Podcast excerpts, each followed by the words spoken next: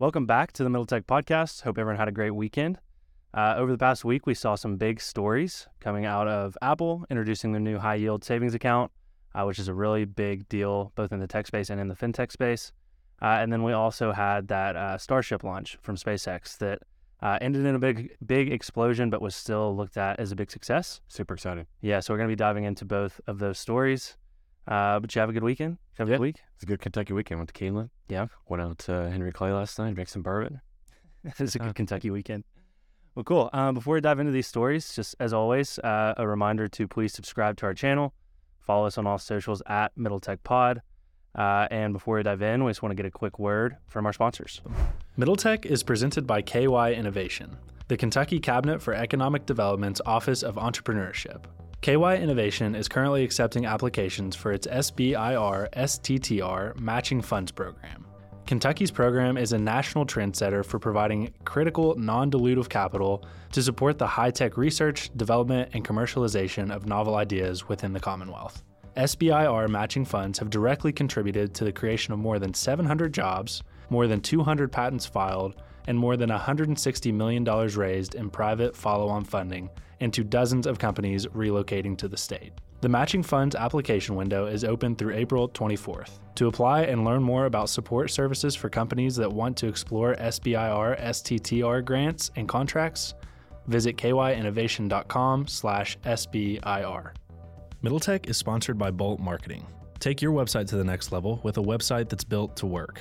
At Bolt Marketing, they're revolutionizing websites for small businesses that are affordable, customizable, and hassle free. Whether you have a construction company, a boutique clothing store, or you own a hot yoga studio, they have options for you. Click the link in our show notes to explore their marketing options that can transform your marketing and grow your business. And as a personal note, Bolt Marketing built our website, and they were awesome to work with throughout the entire process. We highly recommend working with them. All right, so for this first story, uh, we have some big news coming from Apple, uh, who is getting deeper into the fintech space uh, and into the financial services space, now offering a high yield savings account that is yielding uh, 4.15% APY, which is 10 times the national average that you can get uh, from a typical savings account. So, Evan, let's dive into the story, give us some of the, the high level details, and then let's talk about the implications of this. Yeah. So Apple, uh, over the last 10 or so years, has really been trying to diversify away from solely being a hardware company.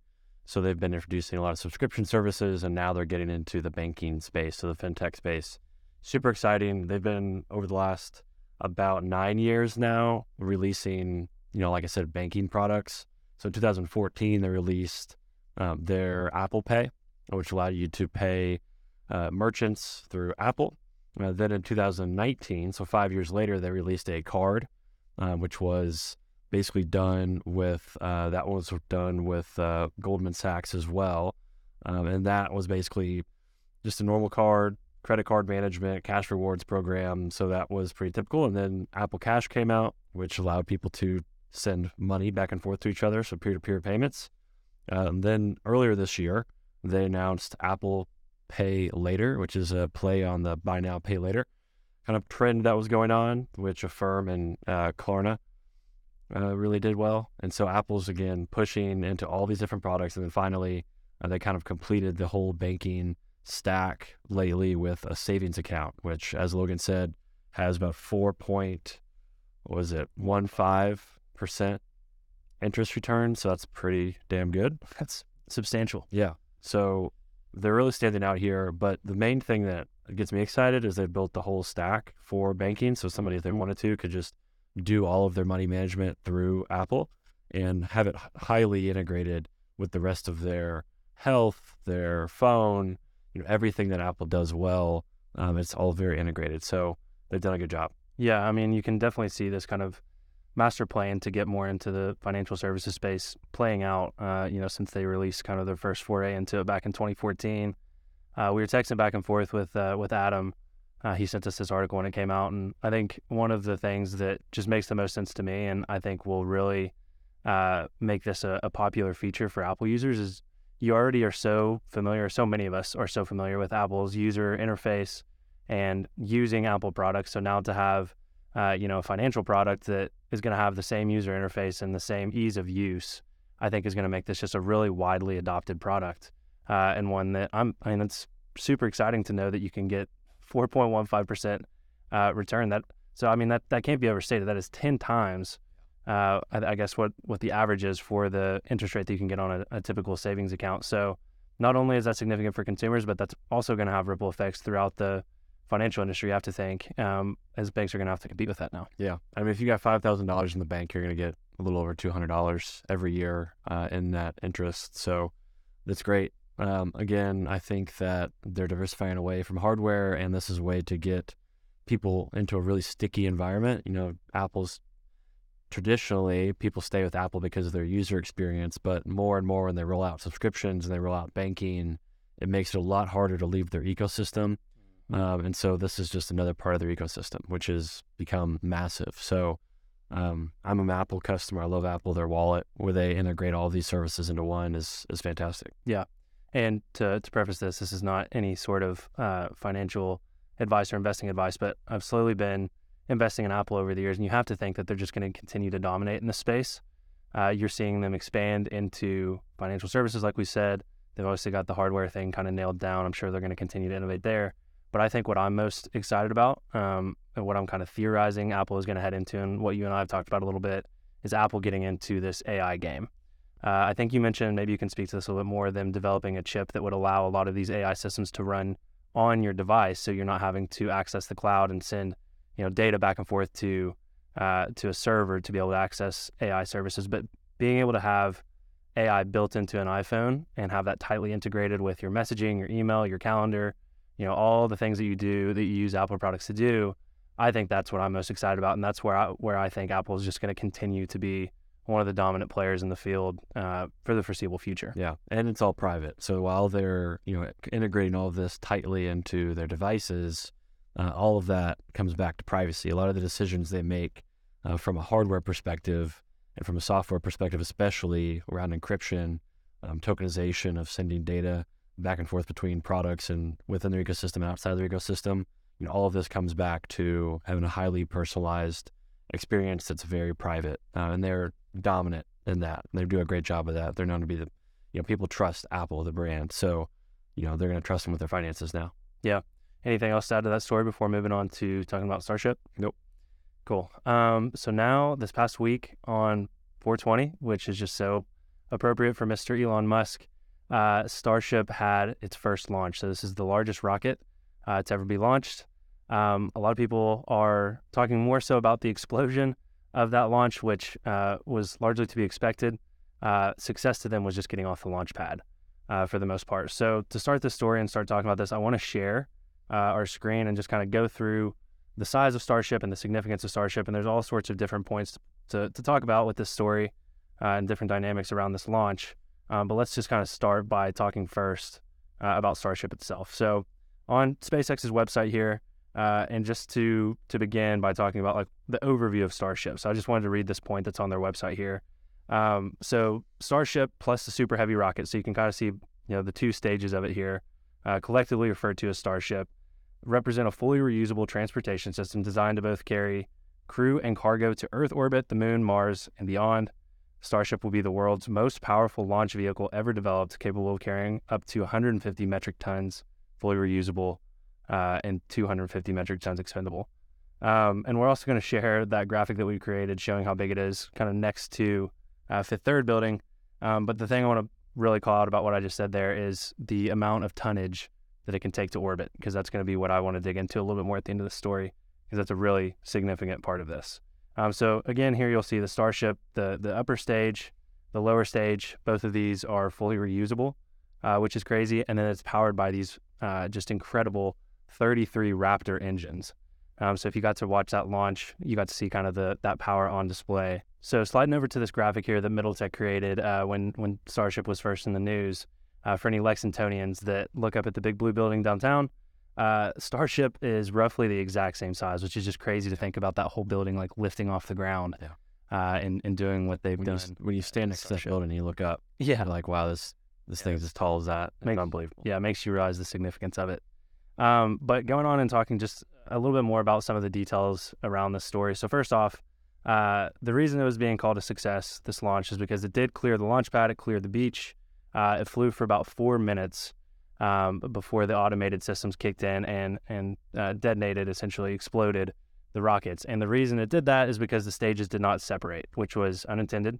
Um, but that's still a huge success for them to get off the launch pad and collect all that valuable data and experience around launching uh, this massive rocket. So, uh, all in all, it's going to be looked at as, as a success from Starship's point of view. Uh, if you look in, uh, we were talking about kind of the, the mainstream media, um, there's more of a negative tone with it. So, we wanted to call out some of the not so good things uh, around this launch. And that's largely just around like the, the sheer power of getting a rocket like this off the ground. So we showed those uh, uh, Raptor engines that power this thing. There are 33 of those massive engines, and it creates just an incredible amount of power to get this size of a rocket off the ground. Um, and so some of the things that the media was reporting on, and you know rightfully so, this is important to talk about, is the destruction that that launch caused uh, at the launch site. So this is down in Texas at Starbase, where they launched this from. Um, and you know some of the residents of the nearby city down there were just describing the debris that was cast, you know, miles away in some cases. The sound of this thing is like truly terrifying. Uh, and I mean, that's to be expected uh, when launching a rocket of this size. Uh, but I think it's just worth noting that, you know, anytime we're trying to get something this large off the ground, we're basically, it's, it's like detonating a massive bomb uh, to get this thing to lift off. So there's definitely the conversation to be had around, you know, the environmental impacts of launches, things like that. And I think that's something that needs to stay in the conversation but I don't want to lose sight of the fact of how incredible it is, uh, just in terms of human advancement and our advancement towards, uh, you know, getting into space and being a multiplanetary species. This is just such a huge milestone that I think those risks and those consequences are worth bearing as we go through this kind well, of. and they also they also did a good job of building literally a brand new city that's pretty isolated away from right. normal population. They created Starbase, which is you know housing all of these employees and giving them all kinds of amenities while allowing them to be isolated away from the public. So they had to basically rebuild a city from scratch in order to have, you know, like you said, the safety measures around these crazy launches and for their employees to not have to travel so far back and forth to get to that isolation. They just live there on site at Starbase. So, right, you know, they've they've done some things around that front to to help recruit talent. Yeah, a couple other things just about like the scale of this launch. It also says so the 33 Raptor engines left a literal crater in the concrete at Starship's launch pad. Uh, and when Starship exploded four minutes into its flight, the resulting detonation uh, was so massive it was picked up on Doppler radar systems. Uh, so just kind of just to demonstrate the size of what we're trying to do here, um, I think is important. So now moving on to so my thoughts. You have something you want to no to that? Go ahead. Okay, so talking about the scale of this, I think, is where the meat of the importance of Starship and of SpaceX really lies. So I want to reference an excerpt from a blog I read, shoot, probably six months ago that, that became really relevant when thinking about the story again. It was called Starship is Still Not Understood. Uh, and it really just talks about being able to get cargo and humans to space at scale. Um, and so here's this excerpt uh, that I just wanted to read from this. So it says, uh, what does this? Well, first it says, in fact, all space missions, whether robotic or crewed, historical or planned, have been designed with constraints that are not relevant to Starship. What does this mean? Historically, mission systems design has been grievously afflicted by absurdly harsh mass constraints. Since launch costs to low Earth orbit are as high as $10,000 per kilogram, and single launches cost hundreds of millions. This, in turn, affects schedule, cost structure, volume, materials choices, labor, power, thermal guidance, all of that. The entire design languages and heuristics are reinforced at the generational level in service of avoiding negative consequences of excess mass. As a result, spacecraft are built spacecraft as a result, spacecraft built before Starship are a bit like still weapons made before the Industrial Revolution, enormously expensive as a result of embodying a lot of meticulous labor but ultimately severely limited compared to the post industrial possibilities. So, Starship obliterates the mass constraint and every last vestige of cultural baggage that constraint has gouged into the minds of spacecraft designers. Uh, a little bit of a long excerpt there. But the point in reading that is that what space or what Starship is truly doing here is making it much cheaper to get things into space and being able to do it at scale. Uh, so, where typical uh, rocket launches, they're not reusable, uh, they can only take so much tonnage into space. Starship is going to make it to where we can have essentially conveyor belt into low Earth orbit to build bases on the moon, uh, to eventually get to Mars, all those sorts of things. So that's that's kind of the significance of Starship uh, as it relates to this this particular launch. Yeah, allows for economies of scale. Exactly. Yeah, that's what I was trying to say from that really long and drawn out excerpt. Um, any other thoughts around this launch, uh, Elon's response to it, or anything else you want to add? No, nothing I think of. Um, I think it's just super exciting to think about the use cases of space. You know, we're just now discovering, you know, what's possible. There's all kinds of cool scientific discoveries happening and research being done. You know, we talked to Space Tango several times on this podcast, which is based out of Lexington here. Um, they're doing amazing things, and this will surely allow companies like Space Tango to get more experiments up into space, so we can, you know, learn more about ourselves and learn if there's things that can be done in space that uh, improve humanity that we can't do here on Earth because of gravity. So uh, we'll see what happens. Yeah, and maybe the last little bit to point out here is I feel like people are starting to fall into two camps of like we should do space exploration and try to develop these technologies, or we should be focusing on the Earth. Uh, I just want to, I guess, take the stance personally of saying we can do both. I think it would be really silly not to dedicate some amount of our uh, investment towards space exploration because I feel like uh, whether it's 50 years from now or whether it's 150 years from now, humanity is going to need to be a multiplanetary species. Uh, I think that's just the evolution of of our uh, of our species. So um, I'll close it out with that. Let's move on to AI Edge. Uh, so AI Edge stories, tips, and topics for gaining an edge with artificial intelligence. Uh, so this time we have a story around Google, uh, who has been you know an early pioneer in AI, but was recently kind of unseated by OpenAI. Uh, so talk a little about the story with Google's uh, DeepMind and Google Brain merging. Yeah. So, I mean, Google's in full on panic mode right now since ChatGPT was released, and they have what seems to be a major, uh, like, they've got a lot of catching up to do. Um, they've got a lot to figure out. And so they have two teams there at Google right now. They've got the uh, DeepMind team, which they acquired several years ago, and it's been running as an independent company within Google. And then they've got their Google Brain team, which is underneath the Google umbrella. And so they're now merging those two to bring the talent and resources together to speed up their development and research of AI. Um, but also, uh, this is a move um, to get closer to AGI. Um, so those those teams can now work closely together to get us to a future where there is AGI. So this was probably like bound to happen. I mean, at some point they've got to bring the two together. Um, but AlphaGo was uh, known for their AlphaGo, or DeepMind was known for their AlphaGo um, challenge, where they overcame basically uh, the best human in the world at the game AlphaGo, which is which was at the time considered one of the greatest AI challenges because of how complex that game is and it requires creativity. Um, and the AI showed signs of creativity and beat the best human in the world, uh, which was at the time, again, a crazy feat. And so since then, they've been applying it to all kinds of things like biotech. Um, and now they're going to do large language models. So this is pretty exciting for Google. Yeah. Um, just on the topic of Google kind of being in full on panic mode right now on high alert, trying to make sure they don't fall too far behind OpenAI. Uh, I was texting back and forth with you and, and laughing about the 60 minutes segment uh, so 60 Minutes, which is kind of more, I guess, geared toward an, an older demographic. Um, so it might, it might be people that are listening for the first time, learning about AI for the first time, and they're talking about the recent advancements in AI, and it was all Google. There was no mention of OpenAI, uh, which I thought one was kind of comical and not super intellectually honest. Um, but two, you have to think. I wonder how much Google paid to yeah. to be the exclusive, like we're the the AI conversation here. Um, so anyway, it's it's worth checking out that 60 minute segment that aired I think just last week. Uh, so you can go find that and watch that if you want to kind of see a one sided take on on the AI race right now. Um, but I think we're going to continue to see Google go all out uh, trying to make sure they don't fall behind on this because this is probably the race. Like this is this is the most important race they've ever been involved in. So uh, moving on to tip of the week for AI Edge. Uh, you mentioned you had stumbled upon a cool website that had all sorts of helpful prompts. Um, so do you want to kind of talk through what that shows and uh, why that's a helpful tip for our listeners? Yeah.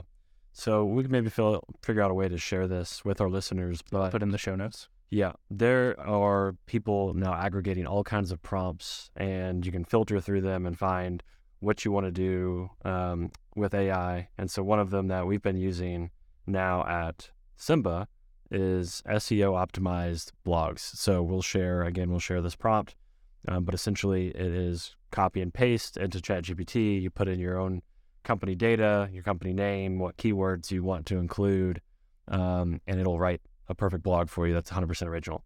So it's stuff like that. You know, go out, look for prompts on the internet. Like the tip of the week is just to go search for prompts. We'll try to link to this one, um, where there are pages and pages of ways you can use AI, and then you just have to copy and paste, and then chat with the AI from there.